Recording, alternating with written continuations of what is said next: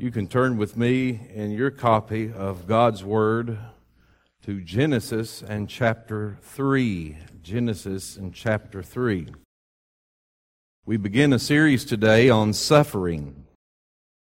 You also are going through that in your uh, Sunday school Bible study time and in your quarterlies and for the next uh, six weeks. And so I would encourage you again to. Uh, be in Sunday school, get a quarterly, talk to Brother Steve or myself or Daniel about that, and uh, get on that list of those so we can know that uh, you're studying along with us. And uh, may the Lord speak to us and comfort us and grow us as we speak about suffering for the next few weeks.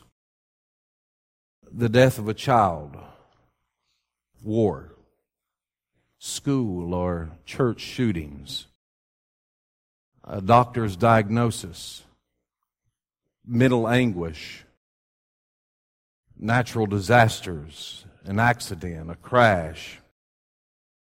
These tragedies and many more others bring intense suffering into our lives, and these sufferings leave us begging for mercy, relief, and also escape. Suffering shakes us to the core of our being, and when it does, to the core, we must go for help and answers. We, we desire to find some answers and some meaning in our pain, some purpose for it, if you will. And to have a biblical worldview, you must go to the Bible and to the event where suffering entered. Because when chaos begins, we've got to have our feet on the solid rock of Jesus Christ. If we don't, we're always on the shifting sand and trying to find our footing in the midst of the chaos. And so today we turn to where suffering began in Genesis 3. At the beginning of the chapter, we see the entrance of the old serpent having a conversation with Eve. And he deceived Eve. And she partook of the fruit that was forbidden, the only one that was forbidden from the tree of the knowledge of good and evil.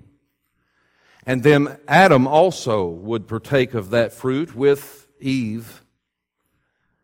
And then we also see in the beginning of chapter 3 that, or the middle of chapter 3, that the Lord God would come walking in the garden in the cool of the day, and Adam and Eve are now hiding themselves. They realize that they are naked and they're trying to cover themselves with leaves. The Lord God has a conversation with Adam and Eve about what they had done. It says in verse 13, Then the Lord God said to the woman, What is this you have done? And the woman said, The serpent deceived me and I ate. And then we see in 14 and 15 how God cursed the serpent and gave the first prophecy of the new covenant of Jesus Christ in verse 15 where he says, He shall bruise your head. Who is he? The seed of the woman, which would be Jesus Christ and you shall bruise his heel. And that word bruise uh, can mean boot or to for a snake to hiss at his heel. But this Redeemer will crush your head. And then in verse 16, where our text begins today, we read of what God speaks to the woman and the man, the consequences of their sin. And if you will, if you're physically able, would you stand with me as we read from God's Word today? Genesis 3 and verse 16. And to the woman he said, I will surely multiply your pain in childbearing. In pain you shall bring forth children. Your desire shall be contrary to your husband, but he shall rule over you. And to Adam he said, Because you have listened to the voice of your wife and have eaten of the tree of which I commanded you, you shall not eat of it. Cursed is the ground because of you. Look what it said. Cursed is the ground because of you. So the earth becomes cursed. Thorns and thistles it shall bring forth for you, and you shall eat the plants of the field. By the sweat of your face you shall eat bread till you return to the ground. And here we see death also entering. For out of it you were taken, for you are dust, and to dust you shall return. May God bless the reading of His Word today. Thank you, and you may be seated.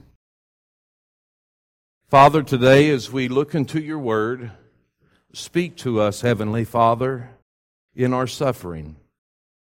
And today, Lord, through this message, if you would use this very feeble messenger and help us, Lord, to have our feet firmly planted upon the rock of Jesus Christ. We ask these things in His name and for His sake. Amen.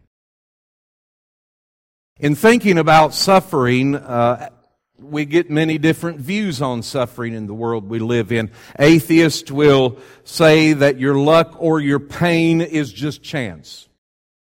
No real rhyme or reason uh, we look to pop culture, we don't receive much help either. We receive inspirational uh, sayings, memes, cliches. We hear songs, uh, movies with a lot of talk about your destiny and you can do it and there's a lion inside of you. I don't know if that's ever been said, but it sounds corny enough that I'm sure it's been used and they talk of spirituality, they talk of a generic faith. But you know what? Even in pop culture, with all of these things, they still suffer. And by the way, they, they don't even live many times by their own advice. And you know what? They die too. And many times tragically, just as we do, or much more so. But even more saddening is when some people in their suffering turn to the, look at my air quotes, so-called church, and they're told things like, this is your best life now. That was a number one selling book a few years ago in Christian circles. Other things they hear when you turn on so-called Christian television is you're entitled to health and you're entitled to wealth and you're entitled to prosperity. And another one, if you ever stay up late watching TV on certain channels, you'll see try the miracle spring water. These are people in the midnight hour suffering, hurting, lonely. And they turn to these people who claim that they have the answers for them those that claim they have the anointing from God to touch and heal. And by the way, it's been said before, and I'll say it again, when those who claim they have uh, that touch, it's amazing you don't see them going into hospitals or children's hospitals. Christ would have, the apostles did. Eventually, the people that turn to these people for hope and help, they, they are left feeling empty after time goes on. They left, they're left feeling guilty that their faith uh, must not be strong enough. And they're told that by some of these so-called faith healers. Well, it's your faith because the power's in me. They feel less than other Christians since they still suffer. Or even worse, we have a lot of people today that are bitter towards the church and mad because they don't think God cares. And then uh, you have people that say, Well, I don't believe in God because my suffering still exists. But you know, you want to know why, why suffering is painful is because mankind was not originally created to suffer.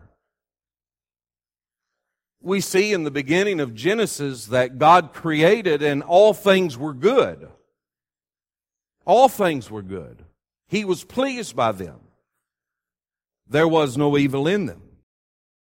And then as we read in chapter 3 of the deception of Eve and the willful sin of Adam to taste of the fruit of the tree of the knowledge of good and evil, And you remember this conversation between uh, the serpent and Eve. And the serpent said, basically, in my Waco terminology, God doesn't want you to eat from that because he's afraid you'll be like him. And so what happened when they ate the fruit, this was high treason against the most holy and righteous God. This was a decision, listen, to live independently from their Creator who had given them life. This was doubting God and doubting God's goodness. To think that God was holding out on them. And so when sin entered, the curse of sin ushered in suffering. We read that in chapter 3. Not only that, it ushered in death that we all now experience. And that sin, that original sin, was then passed to all mankind, and as we saw, even all of creation. And so we now experience suffering in three ways. We experience suffering externally by circumstances around us. We experience suffering internally in our mind and our body. We experience suffering spiritually.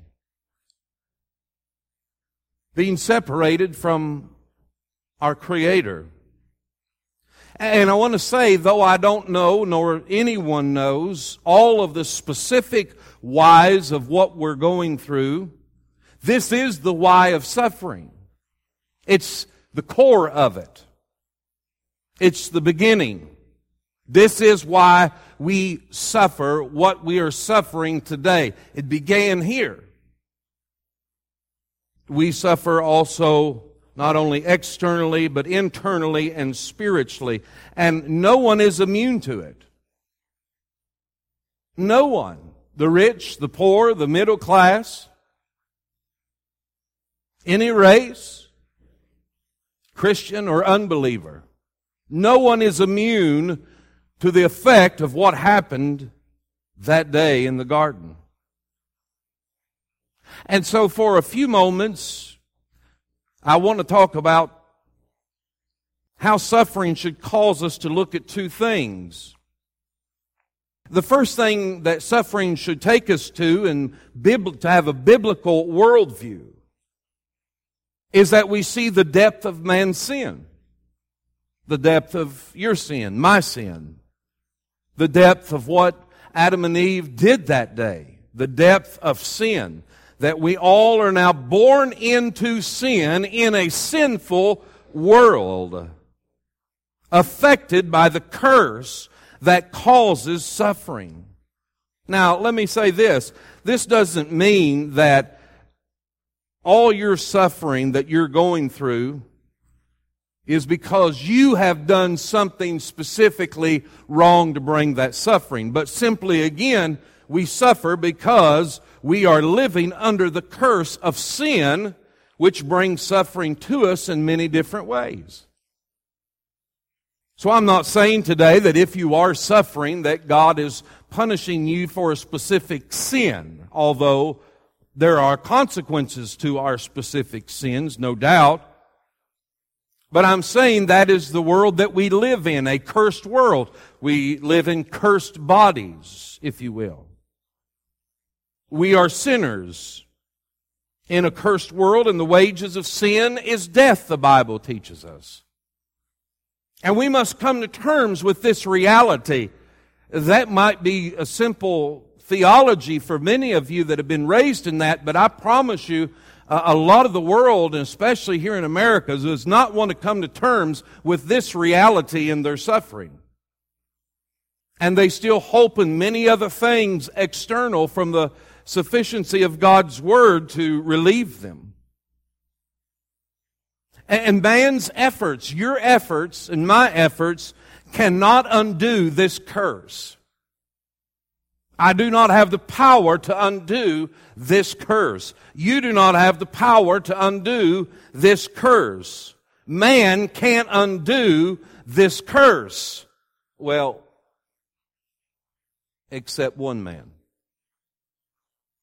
the God man, Jesus Christ. You see, we are fallen beings in a fallen world, but beloved, we're not fatalists because in Christ we have a future. And so first, our suffering should point us to the depth of mankind's sin. But secondly, our suffering, hopefully today, will point us to the one man that can bring about a change in this curse, and that is Jesus Christ. And it should point us to the cross of Calvary. And it should point us to the empty tomb, the gospel of Jesus Christ. This is the answer. Our great hope in the time of suffering is anchored in the saving work of Jesus Christ. Our only hope is in the grace of God through the giving of His only Son. And Jesus not only came into our suffering and walked with us in it for a time of some 33 years, but Jesus Christ suffered himself bearing our sins on the cross, conquering death, and there reversing the curse of sin and suffering. And all who look to Christ and the cross, believing in Jesus and His redeeming work, receiving by faith the grace that has been given, has hope even in the midst of your suffering. Now we have that hope. Now we experience grace, even in the midst of our suffering. And also in the fact that one day, one glorious day, it will be totally removed. Suffering and the Christian will be separated one glorious day. It will be separated from those that have received Jesus Christ as Lord and Savior. I want to tell you, this isn't our best life now. If this is your best life now, then you're going to spend eternity in hell. But our best life is yet to come through Jesus Christ. And our hope is in that. In Romans 8, verses 18 through 25, the apostle Paul says, For I consider that the sufferings of this present time are not worth comparing with the glory that is to be revealed to us. For the creation waits with eager longing for the revealing of the sons of God. For the creation was subjected to futility, not willingly, but because of him who subjected it in hope that the creation itself will be set free from its bondage to corruption and obtain the freedom of the glory of the children of God. For we know that the whole creation has been groaning together in the pains of childbirth until now. And not only the creation, but we ourselves, who have the first fruits of the Spirit, groan inwardly as we wait eagerly for the adoption as sons, the redemption of our bodies. For in this hope we were saved. Now hope that is seen is not hope, for he who hopes for what he sees. But if we hope for what we do not see, we wait for it with patience. Our best life is yet to come. Jesus Christ has come to walk with us in suffering and to suffer for us, to break the curse upon the earth and our bodies, to redeem us. But beloved, Satan wants you to ignore these fundamental truths or to abandon your trust in Christ and the gospel. To be quite blunt with you, listen to me this morning. Satan wants you to suffer with him in hell forever because he knows that's what's happening to him. And he wants you there. And if he can't steal your soul, if you're a born again believer, he cannot steal your soul. But since he can't steal the soul of a Christian, he wants to rob you of your hope. and he wants to rob you of your joy that yes, we can have hope and joy even in the midst of suffering. So what do we do? We come to Christ today and find grace in our suffering. We'll continue to speak about this in the weeks to come. But two things I close this morning with is for you who have never received Jesus Christ and His grace, receiving Him as Savior and Lord, I would say don't live another day without Jesus. Don't live another day without Jesus. And to the child of God, I say this do not doubt His grace in your suffering, but believe today that He loves you just as much in your suffering as He does in times of your happiness. He does. And He is very aware of what you're going through, and He hears your prayers. Do not think for a moment that God is holding out on you and be deceived like Eve was in the garden. Father, we give this time to you. May your Holy Spirit be free to work in this place. Bind Satan from our midst, Lord that we may feel free to speak to you and to come to you for our help and our aid. God, steal our attention away from the things of this world that mean nothing and help us, Lord, to focus solely upon you and your salvation and love. In Christ's name, amen.